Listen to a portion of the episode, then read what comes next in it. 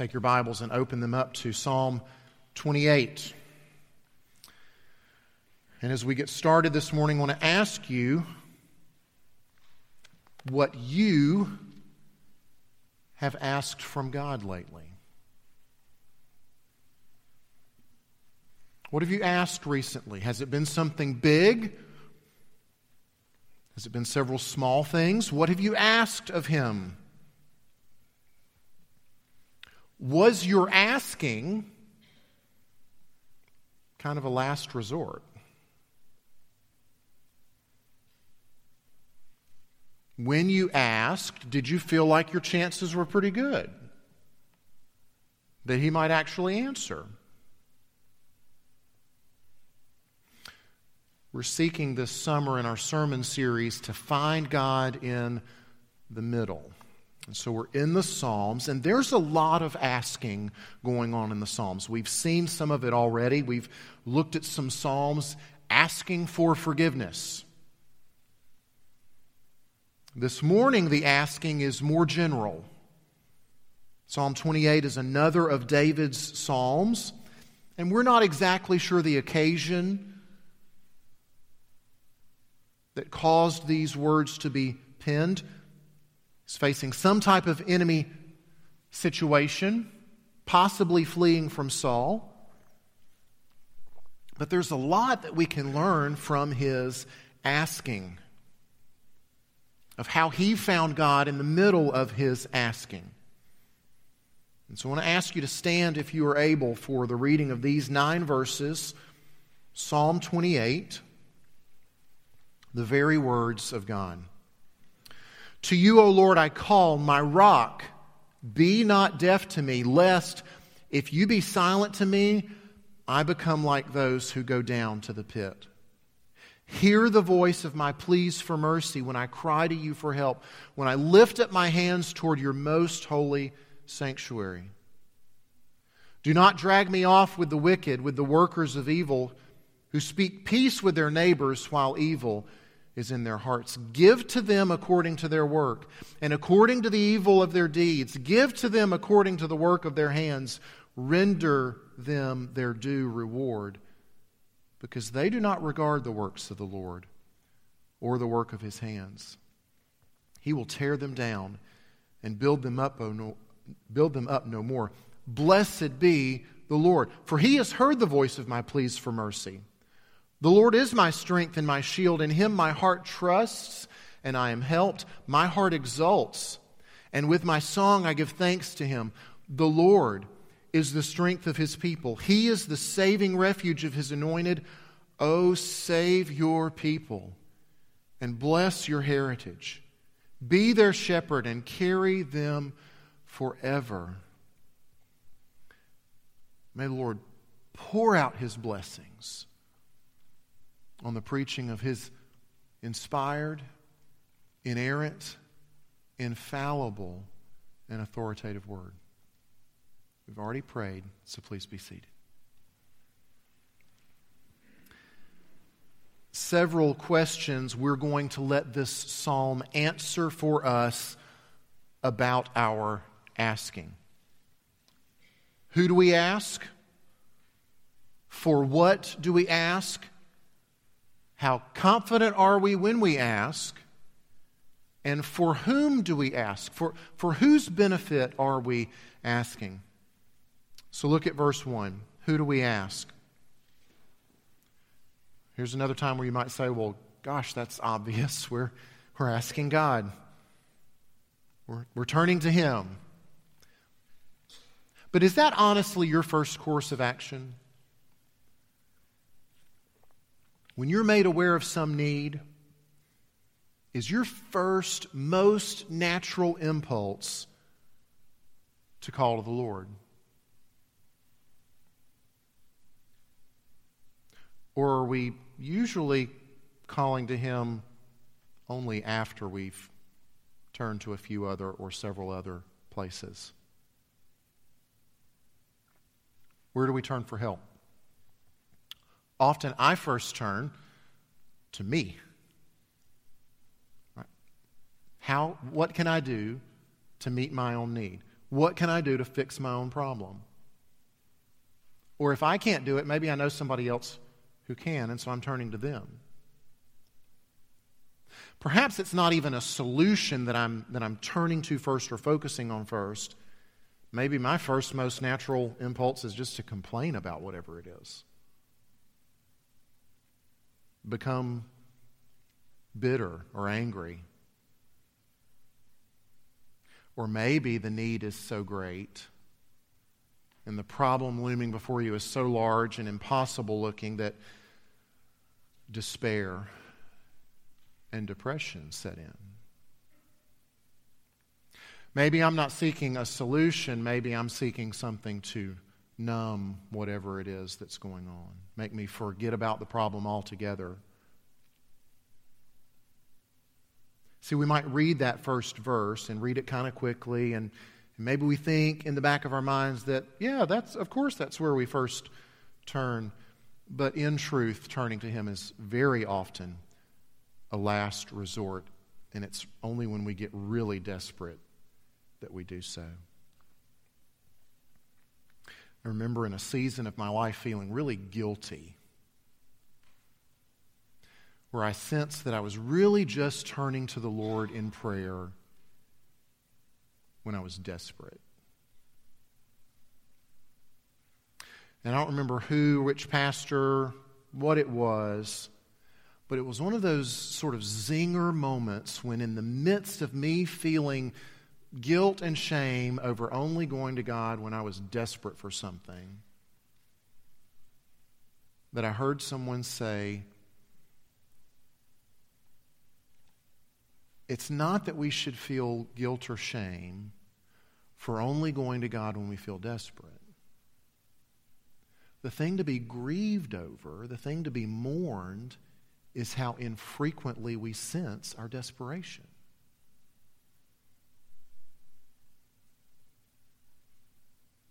That if we were more readily aware of how truly desperate we are all the time, then there would be so much more prayer out of desperation. So when David calls to the Lord, and in time with repetition, I do think that a habit a more natural impulse can be developed, as it did for David, where, where calling to the Lord was more of a first step than a last resort. So when David calls to the Lord, in this instance, what is he asking for? Point number two.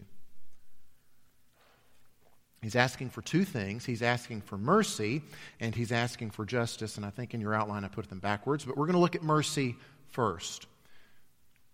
Sometime recently, we looked again at the definition of mercy, that simple definition of not getting what you deserve. That's mercy.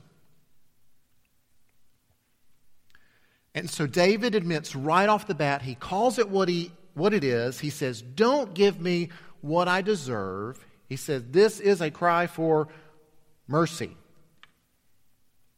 And in verse 3, he seems to be getting somewhat specific about what he wants God to not do.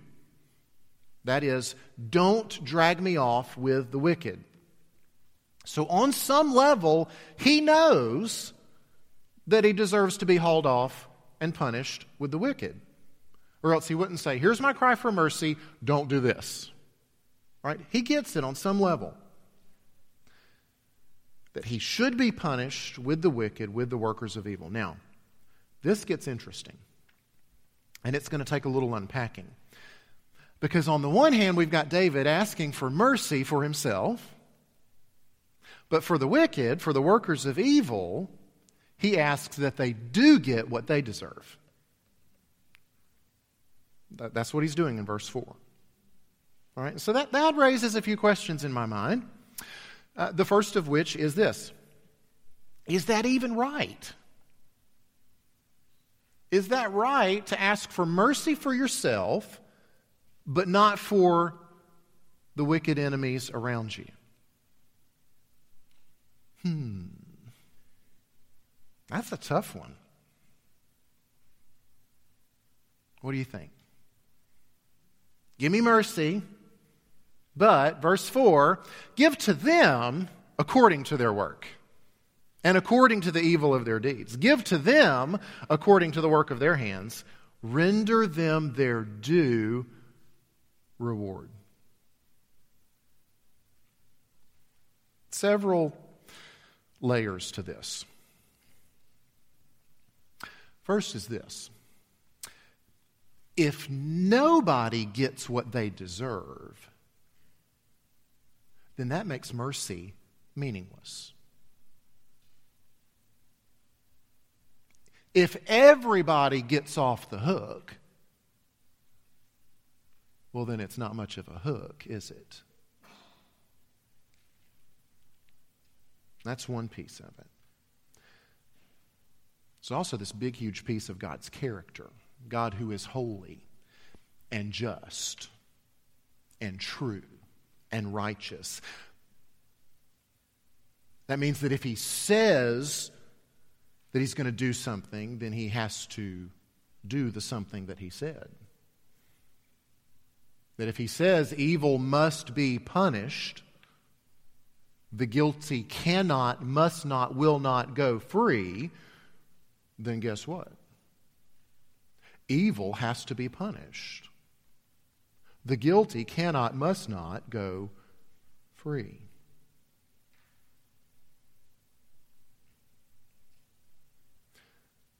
Other thing to consider is the evil itself. What is this evil of which David speaks? looks like from this psalm, there are two parts. The first part comes in the second half of verse 3. All right, so here are these uh, wicked, these workers of evil who speak peace with their neighbors while evil is in their hearts. All right, so this first element of their evil affects horizontal relationships, relationships with other folks. Right? To your face, oh, we're all good. We're good. Right? In their hearts, perhaps behind their backs, it's a different story. Perhaps at its, at its worst, it is that I do intend evil for you. Right? But probably, much more likely, much more often is the case, I'm using you. We're all good. We're friends. I love you, man. And I'm just in this relationship for whatever I can get out of it. And I will use you and or abuse you if it means I get what I think I need. If I can benefit, if I can take advantage. So that's the first element of the evil is, is relationships with other people. The second part of this evil is mentioned in verse 5. Right? Give them their due reward because they do not regard the works of the Lord or the work of his hands. Now, regard, that's a good word. That's a good word. Uh, they're not considering. Uh, the Lord's works, the Lord's hand, it doesn't even cross their minds. Right now, these might be really bad dudes doing really terrible things. Or they might be fine, upstanding citizens. But if their goodness and morality isn't coming out of a regard for the Lord, it's just for their own practical purposes, assuring for themselves a good life. If I live a good life, it's for their own good ends and not out of a regard for the Lord, then the Lord doesn't want it. So, in essence, these two parts we've got evil toward others, we've got a, a lack of regard for God. Gosh, if that doesn't sound like the two halves of the Great Commandment, when Jesus summed it up for the inquirer,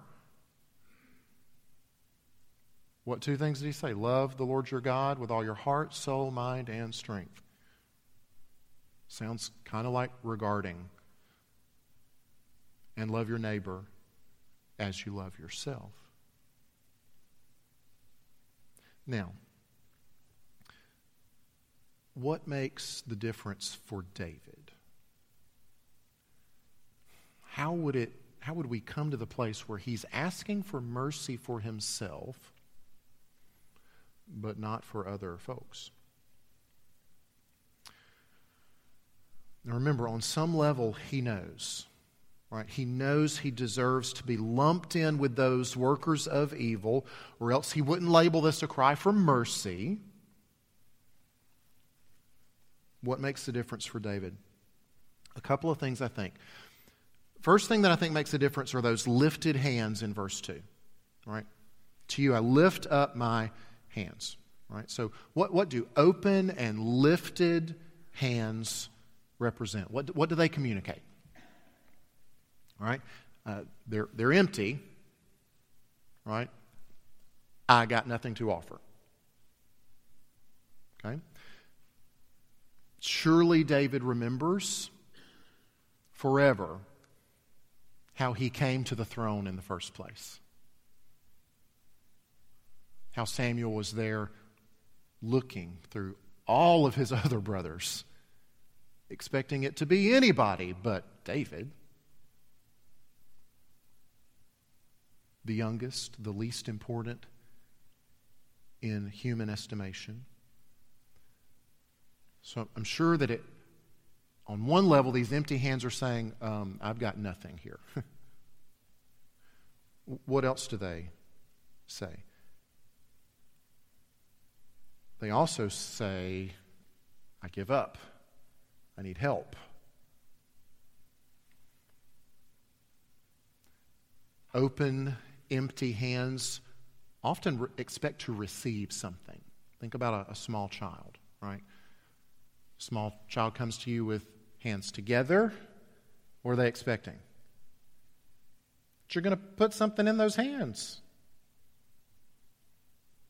Or if they come like this, they're expecting to be picked up.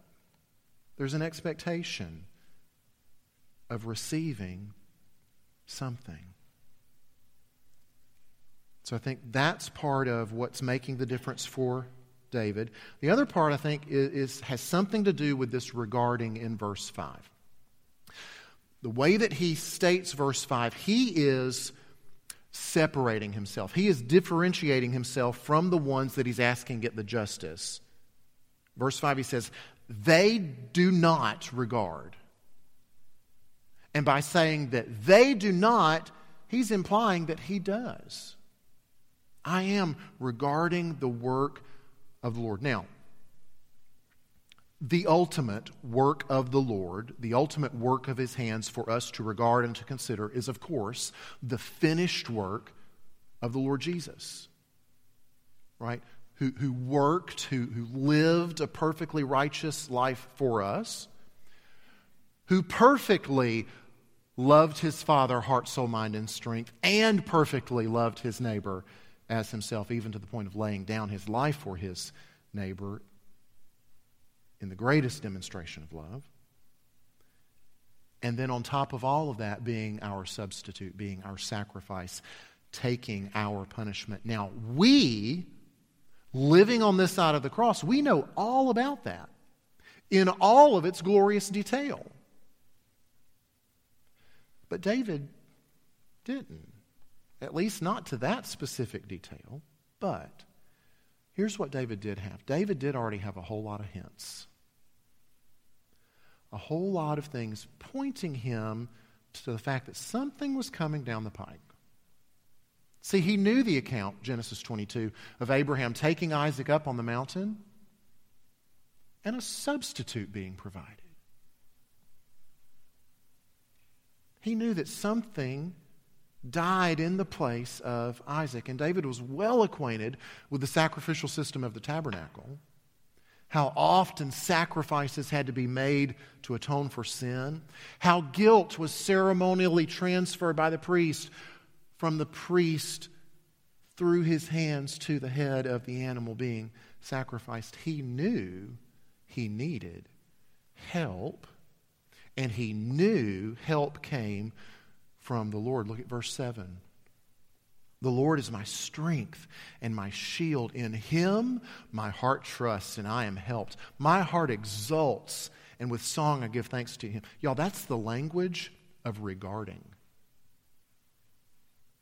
That's the language of regarding. He regarded the works of the Lord in a way that the evildoers didn't. And that makes the difference for David.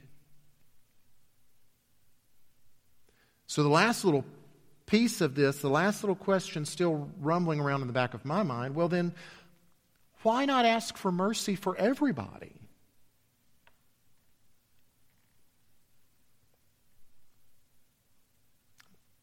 That's a, a, really good question. And on one level, I think that we should.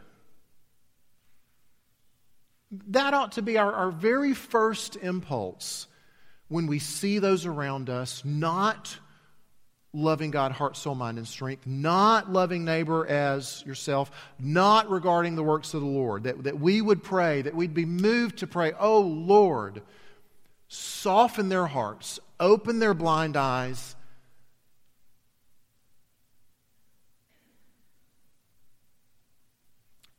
there needs to be a deep awareness in each of us that the only reason we love him, the only reason we regard him and his work, is that he did a supernatural work of grace in our hearts. He did it. He enabled it, or else we wouldn't be giving him the time of day. Got to remember that. If we would ever have an impulse to cry out for mercy for others, oh Lord, cause them to regard your works so that you can be merciful to them too. And that is the key, right? If they're going to get mercy, it's going to come through the process of they have supernaturally, because of God's grace, come to the place where they're regarding the work of the Lord, where they're seeing it and sensing it and looking to it and exalting it and entrusting in it like David did.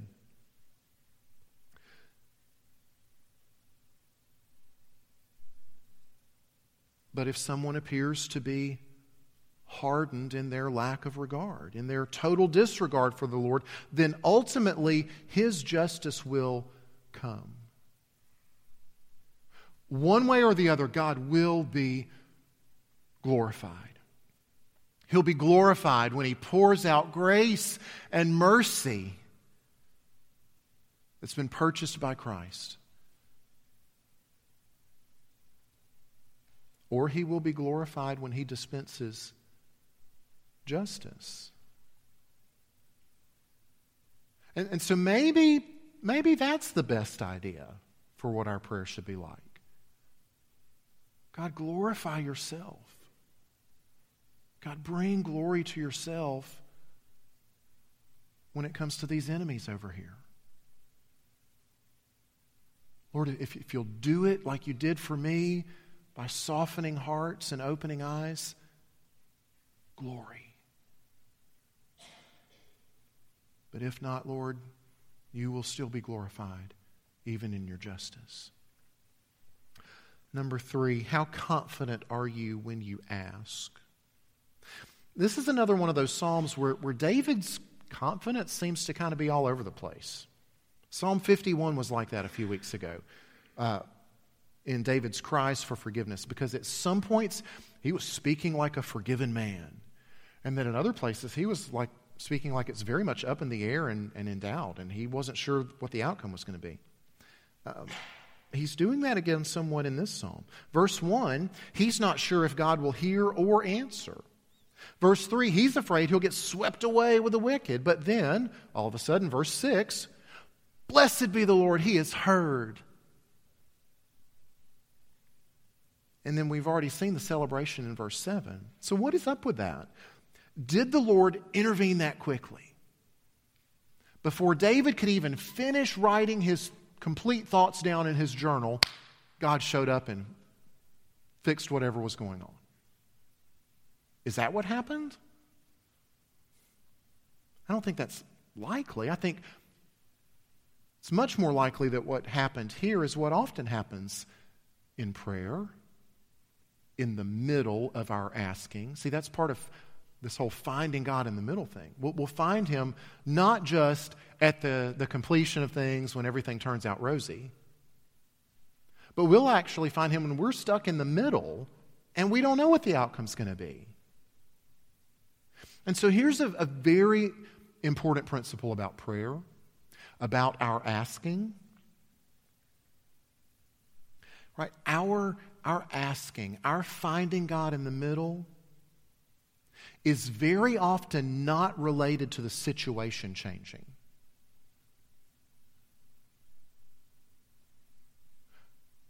But it's related to us changing. Right? That's what's going on in prayer nine times out of ten. Is not the immediate change of our situation, but the change of our hearts, change of us. And that change comes about when we do a couple of things. When we remember who God is, what He's already done in the past, what He's capable of doing in the future, in the present. And then that reassurance washes over us when we do that. Oh, yeah. Oh, yeah. It, it's it's kind of silly to be so upset and be so anxious when I, when I remember, when I think about who He is. And David has done that through the course of this psalm. He remembered, he recounted verse 1, You're my rock. Verse 3, You're holy. Verse 7, You're my strength and shield and helper. Verse 8, You're my strength again. You're my saving refuge. So our view of God affects our confidence, but also God's view of us can bolster our confidence as well. Did you pick up on that in verse 9 when we read through? Uh, verse 9, he says, Oh, save your people and bless your heritage. Now, some of your translations might say inheritance, and that's another good option. Other places in Scripture speak about his people being his treasured possession. He values us. We have worth to him, very much like an inheritance does. Do we ask of him with that mindset? That we, we're valuable to him. He treasures us, he views us as an inheritance.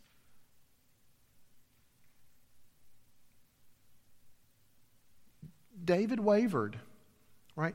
He lacked confidence at times, but through his recounting and remembering both who God is and how God views us, the wavering subsides and it's replaced by confidence. Now, the final question about our asking is for whom do we ask? Is our asking for our benefit only? Was David's asking for his benefit only? No. Look at verses 8 and 9. All right? The Lord is the strength of his people, he is the saving refuge of his anointed. Oh, save your people and bless your heritage, be their shepherd, and carry them forever. Clearly, David has more in view than just himself. He's got the good of, of God's people on his heart. He's, he's grasped one of the major themes of the, of the entire Bible that God blesses his people in order that they might be a blessing to others. He makes mention of himself here as the anointed one. Now, that's not to say, hey, look at me, I'm the anointed one. He's remembering, um, I've got a lot of people depending on me. Right? If the leader of the people gets swept away with the wicked, well, then all the people are vulnerable. So, Lord, help me that your people might be helped. Is that how we ask? Are we crying out for mercy just so that we'll be okay? Or are we asking for mercy so that we'll have opportunity to help those around us? Do we, do we ask for blessing to have it? Or to be a channel of that blessing to others? My prayer is that God would be glorified and those around us would be blessed in our asking. Father, would you help us? Would you make our turning to you, our crying out to you with open and empty and lifted up hands, would you make that more of an impulse for us, a, a knee jerk reaction, than looking to other people and other places for help? Would you give us great confidence in our asking? Would you make us mindful that our cries are always for mercy?